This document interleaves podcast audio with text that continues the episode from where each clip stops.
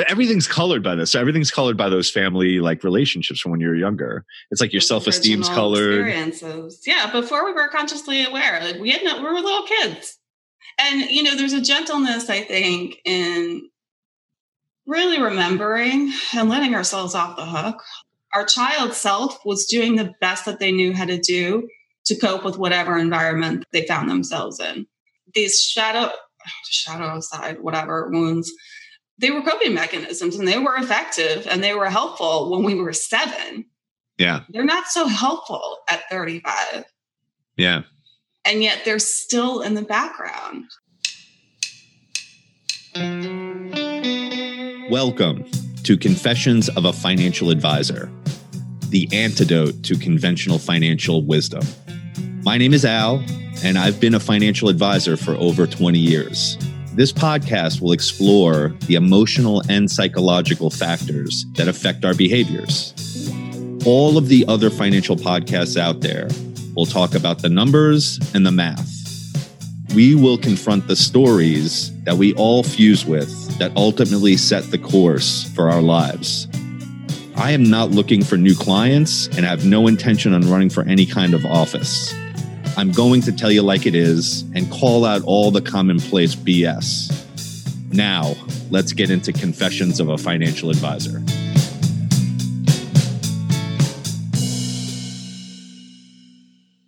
All right, we are live for episode 35 of Friends and Family of Origin Part 2. Part two. It was such a big topic. I'm here with my partner in crime, my co host Diane. Hey, Al.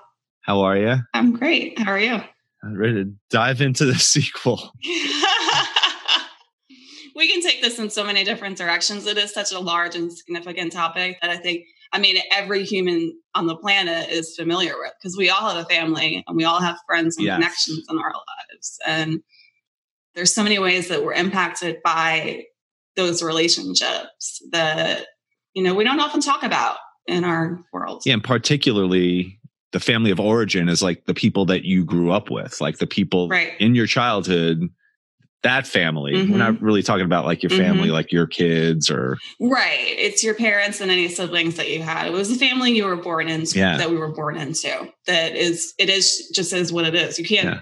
change them. you had no choice but to live with. No conscious choice anyway. Yeah, you're not going and, like, anywhere, kid. Yeah. Do you ever want to run away from home? Uh-huh. I had that. Too. Everybody has that Yes. at some point. I remember I packed a bag. I had the whole thing planned out. I actually lived with a friend for a little while. Was, by that point, I was in college, so I wasn't really a kid anymore. Oh, okay. Yeah. but I actually lived with a friend for a little while just to get away from my family family A little separation. I was the oldest of four kids and we were all packed into this not very large house and I didn't have my own room and I was mad about Ah. that. And I was like, Yeah. I'm leaving. I'm just going to go live with these Yeah. friends.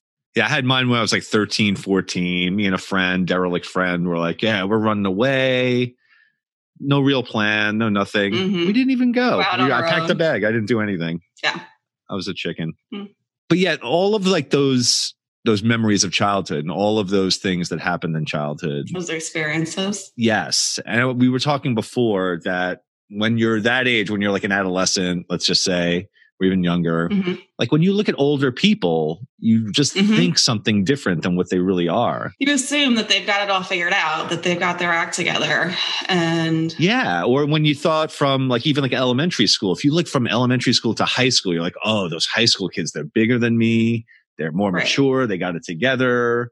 Mhm. And then every time you get to that next step and you get to there, you start to realize they, once you arrive, you realize, oh, wait, like, I don't know what I'm doing. They didn't know what they were doing. It's all confusion. And This whole con- concept of adulting, and I've talked about adulting is so overrated. some people pull it off better than others. Like they have that good adult mask. You know, I got my stuff together and I well groomed and well dressed. And I- Yeah, but how often is it a mask? yeah.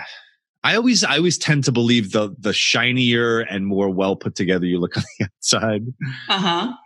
the more is like Fucked up things are fucked up under. Yeah, like when you think of the fucked up families, like the white picket fence with the perfect this and the perfect that. Skeletons in the closet. Yeah, you Uh-huh. wanna you wanna see the imperfections. You know, I do. Yeah. It's more real. Well, we've talked about, yeah, show me your childhood wounds. Tell me, show me your scars. We've all got them.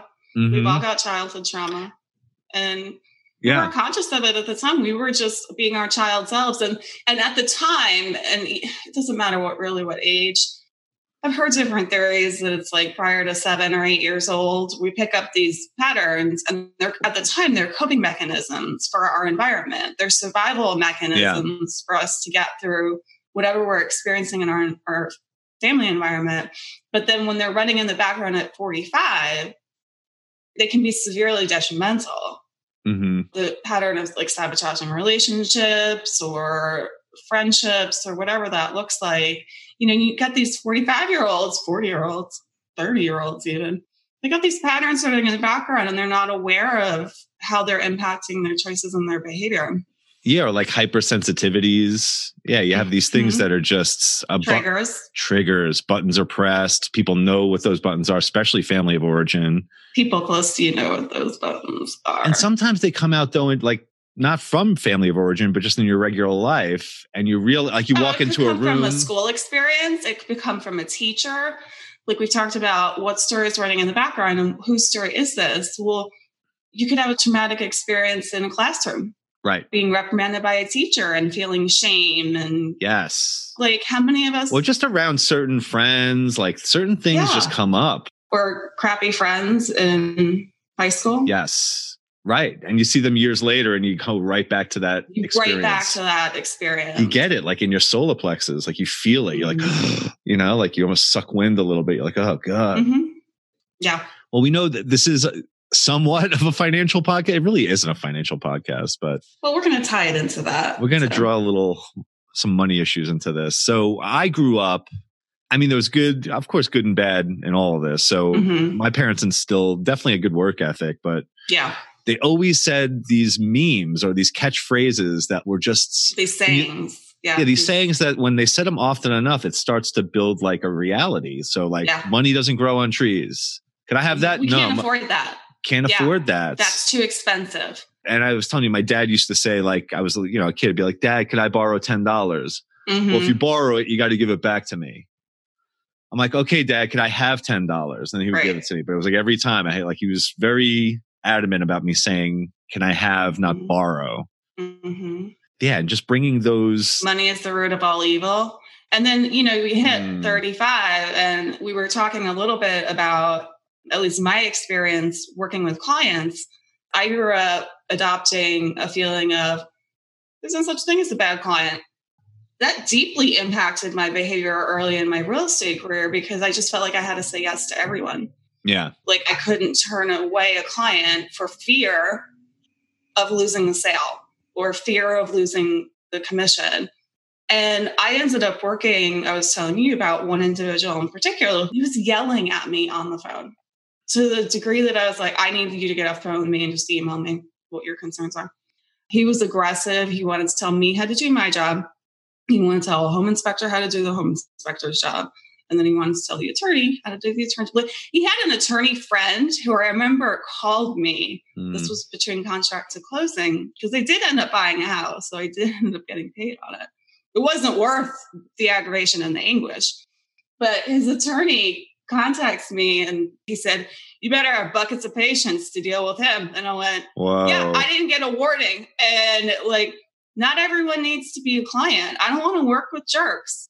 That's part of why I became self employed. I don't want to work with people who are miserable and aggressive and just never satisfied. Yeah. That doesn't feel good to me. And yet, for a number of years early in my career, I would just say yes to any client. Well, again, out of fear. It was the fear underlying because as a child, I observed, well, you just say yes. Like there's no such thing as a bad client. Mm. Again, it was based in fear, and my child self witnessed it. And then at 35, it's running in the background and impacting my satisfaction with my own career. And it took me, I was telling you, a long time. And it's tied definitely to a level of confidence in my own professional ability to be able to stand mm. up to mm. people and say, no. I heard an agent, this was years ago, describe it as I had to fire them before they could hire mm. me. I like that. But it took me a long time to learn that. And I've done a lot of deep reflection on my own beliefs about money and how I view money, um, and even how I use money. I'm very intentional about how I spend money, even to the point of supporting small businesses. And yeah. So, but that took me a long time to really uncover what was running in the background and really shift all of that. And it's still a work in progress. It still comes up 40 years later, fear still comes up. And your fear is coming from the interpersonal relationship, how you guys are interacting. It had, for me, it, it was solely about, I can't lose this money. The sale. The yeah. sale. Like just fear that, because I was, I felt like I was coming from a deprivation state. Like I was a scarcity mentality. Yeah, always, always mm-hmm. in the mm-hmm. scarcity mentality, always like totally. s- scraping for the next sale. So yep. every sale was so important. Right. And so if you lost one, it was devastating. It was like, totally, I need all of them, you know? Right. How am I going to replace this income? And which is like the kiss of death for a salesperson because like you don't totally, want to be desperate. It comes through when you're talking to clients. Yes. People pick up on it. Every salesperson out there knows what this feels like. Yep. You're, you're juggling three different deals. Yep. In the back of your mind, you're thinking, this is going to be amazing if I close all three. Right. The reality is you're probably going to close one out of the three. Right. So you're always juggling these numbers in your head, like because you're juggling different deals and you think you're going to get it and you're being disappointed. Yeah. And I think there's an element of comparison to it too. Mm-hmm. The whole scarcity mentality versus there's enough business for everyone. Yeah. It's, I'm not, I don't need to take clients from you. There's enough business for all of us. Yeah. Why can't, and whole, it's tied to the competition as opposed to the collaborative perspective. Yeah. That we've talked about before. I think also the male perspective is we're judged on power, we're judged on our finances, we're and judged production. on production, we're judged mm-hmm. on status. Mm-hmm. Those are like the biggest things for a man where I think when I'm speaking for you, like when women talk about the same type of issue, they're talking about the interpersonal relationship. Right. Like your relationship with the client. That's right. Was more important than the actual money. Like you can't be in this Yeah Whereas for me, money overrode everything. Like I just, I've taken bad mm. clients, good client, any client, didn't matter.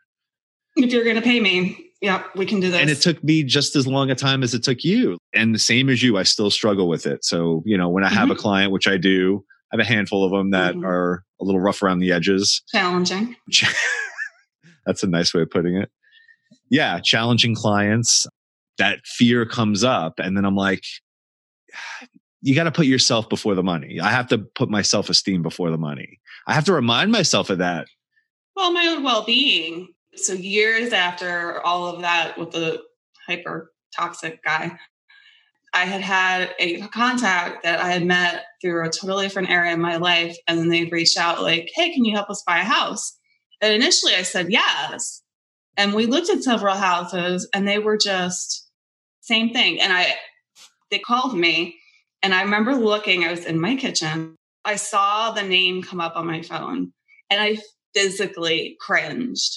But I had enough awareness at, by that point in my career to recognize my own physical internal reaction. I'm like, if I'm cringing when I see your name come up on my phone, I don't think we need to work together. It's crazy how your body tells you that, right? It's telling you. Yeah. Like it's physically It's showing you. Yeah. Yeah. Like there's no you you can't like I let it go to voicemail and then I never called them back, which was probably rude. But I, I know what you mean. I know exactly what you mean. I mean, we didn't have an agency relationship, so I was under no legal obligation to communicate with them, continue communicating. So. Yeah, I mean, for me, uh, from a confrontation standpoint, like I'm not a confrontational person. So as soon as somebody comes at me, which some clients do, I'm like, "Oh, either I get defensive or I turn off. Shut it's down. like I can't stay in that kind of mode. Like I can't do this banter, this you know debate back and forth, and mm-hmm. so it, those are like the situations with clients where like, all right, I need people that are going to treat me with respect. That are going to be polite. Yeah. Like I need Imagine all those things. That. What concepts? Yeah, right. Please and thank you. I mean, come on. I was taught that when I was like five years old. Well, and it's expectations too. And I used to just drop everything and go show houses at like eight o'clock at night. Mm-hmm. Just because I felt like I had to, if that's when they asked for it.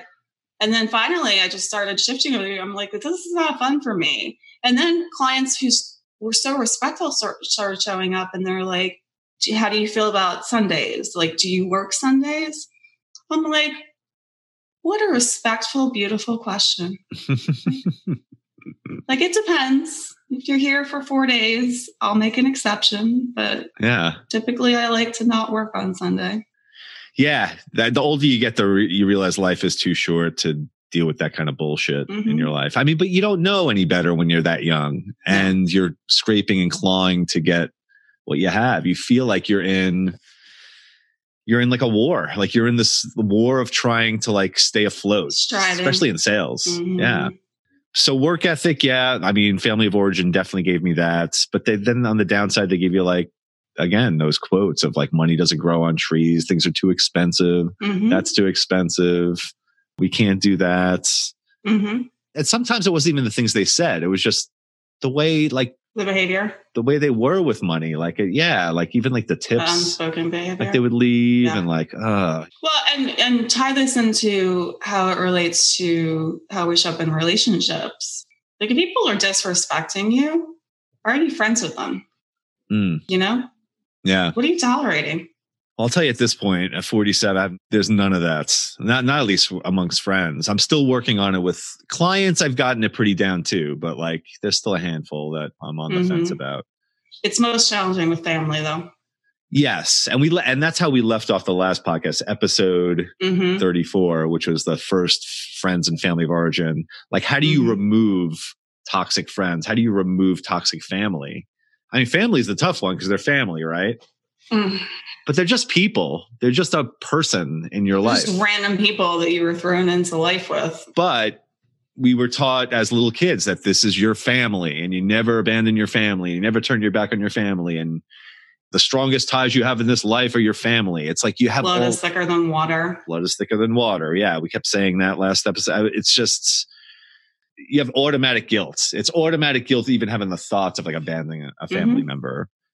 And mm-hmm. especially mm-hmm. when you have like a matriarch or like a patriarch in the family that's like literally keeping things together and kind of dictating. It's like the central hub. Yeah. Like my mom was like that from my uncle. Like, always call your uncle. Make sure oh, he's got he got really upset you didn't call him. And I'm like, mm-hmm. really? Is that the way this goes now? So my life is now bound by like I have to call him back on whenever he wants. It's just that kind of relationship where if you don't do what I want you to do, then I'm going to be pissed off. Like I can't. The conditional relationship. Conditional.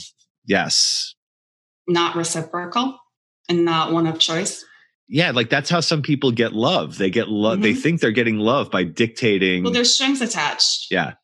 Well, I'll do this for you with the expectation that you'll do something for me. Yeah. Oh, crap. And that's kind of on the lighter side. This also very controlling people that like they'll literally lay it on to you if you don't do the things they want you to do. Mm-hmm. I've had those people in my family. Mm-hmm. So there is strings attached, but it's almost like a heavier, like, if you don't do this, I'm going to be mad. And now there's going to be an issue between both of us. Now we're going to have a problem. I'm like, I'm non confrontational. I'm like, I don't want right. confrontation. So I think they pick up on that and take advantage of it. They do. Mm-hmm. They definitely do. Yeah. Vulnerability. Yeah. Yeah. Until you get to like a, a breaking point where you're just like, that's it. Done. I'm over it. I'm done. I can't do it anymore. Mm-hmm. And then it's it, it escalates. Like their last plea is like, "Well, I'm family. How do you treat family like that?" I'm like, "Wait a, a second. Yeah, it's a guilt trip. Yeah. So all those childhood hurts, all those like little childhood things that you don't really think about, but they start coming back up in adulthood. Mm-hmm. Like just little things come back up, like that feeling that you get in your chest when somebody calls and you're like, "Oh, it's that person." Right. Or, I don't want to talk to them. Yeah it happens in weird like even like in social interactions where I've never met the people before, but like I get some sort of energy from a person. I'm like, oh, yeah. I don't want I'm like repelled by that mm-hmm. person. Mm-hmm. Or I just feel real uncomfortable around certain people. You know, I'm like, mm-hmm. why am mm-hmm. I feeling uncomfortable? They haven't really done anything. I don't, I don't even know these people. Right. They just posture in a certain way, or they just have a certain body language that's just mm-hmm. a certain vibe. Mm-hmm. Not to get all woo woo, but yeah, a certain vibe. Well, yeah. but everything's colored by this. So everything's colored by those family like relationships from when you're younger. It's like your self esteem's colored. Experiences. Yeah. Before we were consciously aware, like we had no, we were little kids, and you know, there's a gentleness I think in really remembering and letting ourselves off the hook. Our child self was doing the best that they knew how to do to cope with whatever environment they found themselves in. These shadow, shadow side, whatever wounds, they were coping mechanisms and they were effective and they were helpful when we were seven. Yeah. They're not so helpful at 35. Yeah. And yet they're still in the background. Yep. And so I'm a, I call it a recovering people pleaser. I'm also a recovering perfectionist because recovery is a process. Mm-hmm. And so I've really gotten to a point where I really question when I'm making decisions, am I saying yes because this is something that is meaningful and passionate and I want to do? Or am I saying yes to not disappoint someone else? Mm. And that's an important distinction. Yeah. Because I could pack my calendar with meetings and appointments and events by saying yes out of fear of disappointing other people rather than coming from a place of internal passion and intuition. Yeah, that makes me think about I try to like decipher like what are really my beliefs and what are the beliefs that were given to me mm-hmm. in childhood. You know, you start to think about like mm-hmm. for instance marriage it's just assumed. It's assumed you mm-hmm. get married. You get older, you get married. It's an expectation. It's a given. It's like it was like college for me. It was like college was a given. This is the next logical step. You just go to college after. I didn't have a choice. You just go to college. Mm-hmm. Or relationships, like you have to have a relate. You have to find a girl, mm-hmm. and you have to have a relationship. Like there's certain things like you have to do, and then again the family thing. You have to stay in touch with your family because your family is like such a tight knit group and that, that, you know, you always have family, friends will come and go, blah, blah, blah. And so I'm, as an adult, I think I'm constantly trying to figure out what are my beliefs right. without the coloring of everything I was taught mm-hmm. or like I was witnessing in childhood. Mm-hmm. It's tough. It's tough to decipher. Clarity on values has been really helpful mm-hmm. for me. And it's I call it discerning because it's not judgment. I, I'm not judging who you are as a human. Like, I'm not saying you're good or bad. I'm just saying you're showing me your behavior is not in alignment with my personal values. Like, integrity is one of them. Honesty. Like, if people choose to show me that they're being deceptive, we're not going to have much of a connection for very long mm. because their behavior and their choices that I can't influence and control are so far out of alignment with what is meaningful to me personally. I'm like, then we just need to go our separate ways. Yeah. Lesson release, as Glennon Doyle would say. Mm. Wish you well. Have a nice life. Well, Bye. it's like a values based living. I mean, that's really, if you can kind of stay in that mind frame of like, you live by the values that you have. And it's a process because my values have changed over the years. And that, that's interesting to reflect on too. And journaling has been really helpful for me with that. Mm-hmm but really reflecting on what do I value and really continuing to refine and narrow that focus. What are my true, true core values? Yeah. What are my non negotiables? I think when it comes to friends, like when I'm kind of weighing, like, you know, whether or not I want to be friends with someone, I'm always thinking about does that person want me to feel good about myself? because I genuinely like when I'm interacting with other people, like I want them to feel good. Like I don't mm-hmm. ever get into an interaction thinking like I'm gonna take it yeah, yeah. I'm gonna start debating and I'm gonna bring up all this controversy and just sort of like go down some weird rabbit hole. I'm like, no, all your I ultimately and, just want to like yeah. have a good conversation, have you feel good about it, mm-hmm. walk away with it feeling good because I want to feel and I want that to be reciprocated. Mutuality. Yeah and so and i could feel that that's something like it doesn't take long to pick up on no. like some people are just inherently that way they're nice like some people just, are just inherently self-focused and self-centered yes. There's different scales. Not everyone is quote unquote classified as a narcissist. There's different scales of self-absorption. Mm-hmm. but you can pick up on it when people are just out for themselves. Like they're in it to get something. Yeah. They have like an, an ulterior motive or agenda i would describe it as. Yeah. You're looking to get something from me. You're not here altruistically. Hmm. That's funny. This is the thing. Like my, I don't know what your parents were like growing up, but my parents didn't have many friends. Their family were their friends. Like it was sort of like everything was about yeah. family. Yeah. Even yeah, it was strange. Like they didn't really have friends. Like a social circle. Their family was the social circle. My family is shocked. They're like, "How do you know so many people?" I'm like, "I've been collecting them over the It's years." so- like, Polar opposite. yeah, but like my my mom had a very tight circle of friends that she has known most of her life, like from elementary school, and they're still connected. Yes. So my mom always had a lot of friends. And my dad had his friends too. But my dad was always working, constantly working. So Yeah. like he didn't have a lot of time left over to socialize. And my mom is definitely the Hmm. more social butterfly of the two of them. Yeah. My dad's not antisocial, but my mom will talk to anyone. My uh, my parents opposite opposite antisocial. Yeah. Well, I'm not antisocial, but like they're not gonna like initiate. You know, they're Yeah. they're basically My mom definitely does. But we- we also come from a very large family as well. My dad's one of six Yeah. kids. My mom's one of three. So many cousins, aunts, uncles, yes. extended family now over the years has grown. I come from a very large family. Yeah, me too. And so I just came to the realization that wow, like my parents never had friends, but like their family was their friends. And when they saw Yeah. us as kids not being as connected as they were with their family, Yeah. they were like, no, no, no, you got to be real connected with your family. And the more they like pushed, it's Mhm. almost like the more we resisted. Mhm. And we went our separate Yeah. ways and we had our own friends and I had a whole network of, you know, And relationships change over time. Yeah. Like some people that were close years and years ago are no longer close. And that's okay. Like relationship shifts yes. over time.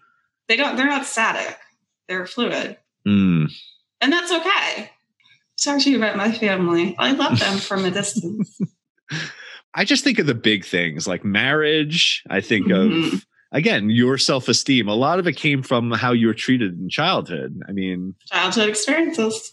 hmm relationships. hmm I mean, there's so many things that yeah, you don't even realize you're picking up on it, but you are as a child. And then you get into adulthood and then it's coming back around. You're like, where the hell did that come from? right. Why did I think I needed to be married? Why did I think I needed this much money to be happy? Or why did I think I needed a certain amount of security? Essentially, I, the further I climbed up all of these ladders, the more I realized, wow, that wasn't the right wall. I wasn't on the right wall there. I like that. The money thing, I'm like, all right, I got a little bit of that. Oh, Chasing the external feel- metrics of success. Like, whereas what's really fulfilling? And certainly Mm-hmm. as women, I think we are more relationship focused, but you're very relationship focused too. yes, more than most men. And I want meaningful and fulfilling relationships. I don't want superficial. Like, you know, I don't do superficial. We don't need to chat about whatever, the Panthers. the weather. they're not playing anyway. Sorry, guys, no fantasy football. I don't mind the Panthers, No, I don't mind it either. but yeah, I have friends. I have friends that actually are season ticket holders, Yeah. and they're all about going to the game every week. And I'm like, Mm. maybe once in a while. So, I mean, going off on a little bit of a tangent here. When somebody says, and I left off the last episode, I think, with something along these lines of like, when people say, like, oh, yeah, Joe's such a great guy, he's a family man. Or Joe's a great guy, a real God fearing man. Mm. Like, you hear that down south. And it's like, a you know, a compliments. Oh yeah, badge of honor. Look at him. He's a God fearing man. I always thought that badge that of honor. Yeah, that term specifically was like freaked me out. I'm like, what does that mean? Like, I don't know. I don't get it. Like, Mm. just that you're afraid of. because we didn't grow up hearing terminology No. like that. People in New York don't talk like nope, that. they don't. It's definitely a Southern thing. God fearing. Like, you, Family man, and sometimes the people whose presentations are the most polished yes. have the dirtiest skeletons in the closet. hmm Those perfect families with the perfect pictures with the two dogs in front and the white picket fence. And The highlight reel. got a lot going on behind the scenes. Yeah. What are you trying to hide? It's so crazy. yeah, I don't enjoy interacting with people like that. They're like, look at my whatever luxury vacation. And I'm like, good for you. Like, Well, yeah. Yeah. I mean, I did. like the whole hashtag living the best life ever. That, that kill. oh kill my God, that was so Uh, funny. yeah. we just started doing stupid videos about like living the best life ever. Living my worst life. Yeah, living the worst life ever. That's what it was called. If you want to look that up. It was fun. you got to be able to laugh at yourself. You do. And those are again the people that I connect with the most deeply. Humor is actually I that actually really surprised me that that is very high on my list of core values. Mm. Like, and even working with any client in a stressful situation, I'm like, back sense of humor. Yeah. Because if you can't laugh with me, this is going down a dark road. Gotta be able to laugh at ourselves and have a little fun. It can't all be all dark and depressing and stressful and heavy all the time. I mean, I Oh, it can, unfortunately, but yeah, Yeah, it shouldn't be. Right. You got to like combat that. Yeah, pack a sense of humor. hmm My parents had good senses of humor. Like basically the one, the one I remember that would always make me laugh. Like my mom would always tell this story about like being pregnant with my sister Mm-hmm. and my Mhm. dad gains weight. Like while my mom was pregnant, Oh, and she would be like, "Yeah," she's like, Yeah. "I'm pregnant," and he gains thirty pounds, you know. And she would do this whole like, it was hilarious, Wow. and he'd be like rolling his eyes and shaking his head. mm-hmm. They had like this kind of banter, like this Mhm. humor, but it was funny. Yeah. Some of it was like a dry kind of humor. But yeah, I agree. So yeah, you got to take the good with the bad. I mean, the friends and the family of origin. I mean, the family of origin. I think we talked about this last episode too. If you're gonna like put everything off on your parents, all the bad things that have happened, I should. If they would have just treated me Mhm. this way, I would have Mhm. been so much better off. Or if they would have just been better parents in this way, if they would have nurtured me in a better way, I would. You could go down a laundry list of things of what they should have, could have done different that would have made you a better off human being. Playing the professional victim. Yeah. And then you start to think, well, flip that. And like maybe they showed you what not to do. And we talked about that before in other episodes. So I don't remember when it was. Yeah. And I realized I'm like, oh, I'm the one that I've been waiting for. I'm the only one that can actually effectively parent my inner child because we all have an inner child. The inner Yep. child never goes away, it's always with us. And I realized I'm like, I'm the one she's been waiting for because I'm the only one that can give her the permission, the approval, the love, and the affection that she's been waiting for all these years. My parents weren't equipped to give her what she wanted and needed in the ways that she wanted and needed it. But I am. And nobody else is now, too. Like relationships. no, Like, no, no Yeah. partner, no. but I think that's what a lot of people do is they come to the relationship thinking you're going to help me out. You're going to basically be the person that's going to take care of me. Mm. Not just financially, just like in everywhere, emotionally. Mhm. And it doesn't work. Like, cause like you're putting too much on No. someone else. There are different What heavy expectations to place on another individual? and it's impossible. It's just that it won't be. It's not. It's not possible. No. And it's been a work in progress for me. But I'm a lot, it comes back to the whole being more gentle with myself. Yeah, And that realization is definitely very tied to giving myself permission just to just take a walk, hmm take a nap. yeah, Like I was in bed until nine o'clock this morning because I was up until 1.30. I think you've been through so many different storms of thoughts and emotions. Think of it like being a sailor, like out at sea. Yeah. Like he's been through like a hundred storms. Like Mhm. you start to see what's going to happen. Like you start to play it out, and when you're in it, it sucks still. yeah. You're going to get But, wet. like I've gotten through 99 of them already, and you have some kind of reference points. Mm. Have we mentioned that word vicissitudes? I think we have. You have, yes. I don't use that word, I love that word. but I do like the word. it's a cool word. I don't even know if I could say it. Vicissitudes. Vicissitudes. Okay, I got it. we all have days that feel more challenging. Turbulence. That, you Yeah. know, things really don't go our way. And then we have days that we sail through beautifully. And it's taking the ups Yeah. with the downs and realizing that life isn't ever I mean, there are times when there are calm seas, but then there's times where there's a hurricane. Yep. Can't control it. Yeah. And human beings don't want hurricanes. We want calm seas. It's like we want something that inherently, we don't want change. We want things to be consistent. We want the outer world to come. Isn't that true? Yeah, it is. Yeah. I mean, that that's where all the turbulence comes from. Well, and it's all an internal experience. Yeah.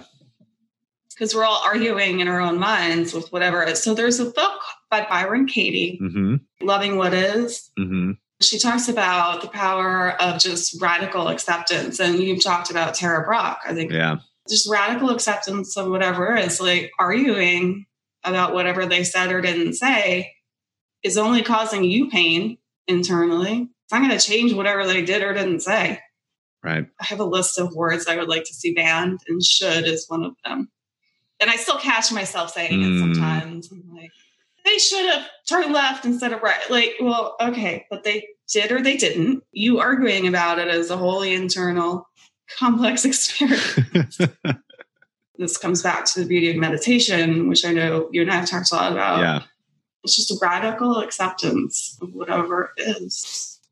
It's a much more gentle way of living. Just letting go, like a constant letting go of just. yeah. hmm I don't know why I'm thinking about this story, but I got to say it just because in some way I think it relates. I read this article about, you know, when there was those, maybe it's still happening, there was like boats that were coming over from Haiti. And so they, people would jump on these boats, yeah, yeah. like 30 people on a boat. And like the thing would literally just float over to like Miami or something. Yes. I forgot what it was called. There was there was a word for it. But I remember reading this article about, you know, there's these people in these boats for like days and days on end and the blistering Mm. sun and like Mhm. barely any water and barely any food. Mhm. And one of the boats, I guess, kind of got to shore and somebody like went on the boat to find out like what was going on in the boat, thinking like they're all like fighting for their lives right. just in survival mode. No, they were like Mhm. bickering. Two ladies were in a fight Really? because one of the guys was looking at the guy that she was with. And so there was all these like tensions and sort of trivial kind of like just Conflicts. Squabbles that they were having where you would think that they're like, Yeah. we're in survival mode. Like we've been out at sea. Like, no, they're having like just interpersonal. It's all what's going on. Like you said, the internal experience. Their internal experience goes right to, Mhm. why are you looking at my husband? Wow. Yeah, I thought that was so interesting. I was like, it was the last thing I thought would have been happening on that boat. Mm. I mean, I, who would have ever thought? You know, it just seems so. Again, it's trivial Well, you put people in close quarters. Yeah, Interpersonal conflicts are going to arise. survival boats from Haiti. They're they're bickering God. about jealousy. All right, so we should wrap this up. Yeah. So what are we talking about next week? We are going to talk about the fear of success. Mm. Now, we did. What was the last one we did about success? We did the danger of The success. danger of success. so it's a little bit of a slant on the danger of success. It's fear of success. Mhm. And why do you have fear of success? Everybody thinks it's fear of failure, right? That's easy to understand. Or we talked about fear of intimacy too. Oh boy, it's a whole nother one, right? Yeah, I'll that's a there. good one. I mean, yeah. So what? What? I mean, fear of failure, obvious. Like you know, nobody wants to fail, Nobody wants to fail. Nobody sets out to fail. But, but like fear to succeed. Like, why would you fear succeeding? it's so counterintuitive Mm. to think about it. And it's very accurate. Well, you had that, and you've mentioned this before in the podcast, the Marianne Williamson quote. Yes. It's not our darkness that most terrifies us. It is our power and our light, something to that effect. Yeah. Google it. It's it's all over the internet. it's attributed not just to her, I think, to other people, some other people too. Yeah, Yeah, it's not our darkness that most terrifies us. It's our, it's our light. It's how powerful we really might be. And, you know, it's tied to the ways that we hold ourselves back. And that relates to fear of intimacy. So there's an app. It's called The Pattern. Mm, It is creepy as hell. okay. So, and if you Google it, Channing Tatum has actually written about it. And he's like, how the hell does the pattern know what I was talking about with my therapist? Like, so you put in your date of birth and ideally, you know, the time that you were born, and it pulls up like basically your, it's not a static personality profile, but it's your default way of operating. And so mine on relationships was fears and hesitation. I went, oh, there's no accuracy in that. Like, and I'm not, I'm actually not fearful anymore. I'm not the runner and- that I once was. yeah. So I've grown and changed. But yeah, that is my default it, for sure. Fears and hesitations. So it sends you like daily updates. Just Google the app, the pattern, and you'll Mm. find it. Well, this totally goes into like that self sabotage kind of thing. Yeah.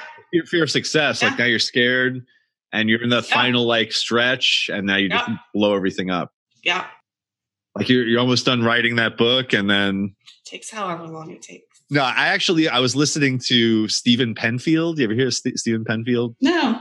he wrote a book and he was talking about how he literally like had 99% of his first book done Mm-hmm. and then literally like lost his shit and just like never finished the book divorced his wife went on the road like blew up his entire life Wow. at 99, he said it was like basically finished, and he was so terrified that he literally destroyed his life. wow. Yeah, we'll end on that note, destroying your life. Yeah. Wow. Fear, fear of success. Keep this lit on the lighter side. I know. It's a dark time. Come on. Episode 36, Fear of Success. Yeah. So please come follow us, at faconfessions.com, and like and subscribe and share and maybe write us a review. hmm That was fun, Diane. That was a lot of fun. All right. So we'll see you next week, everyone. See you next week.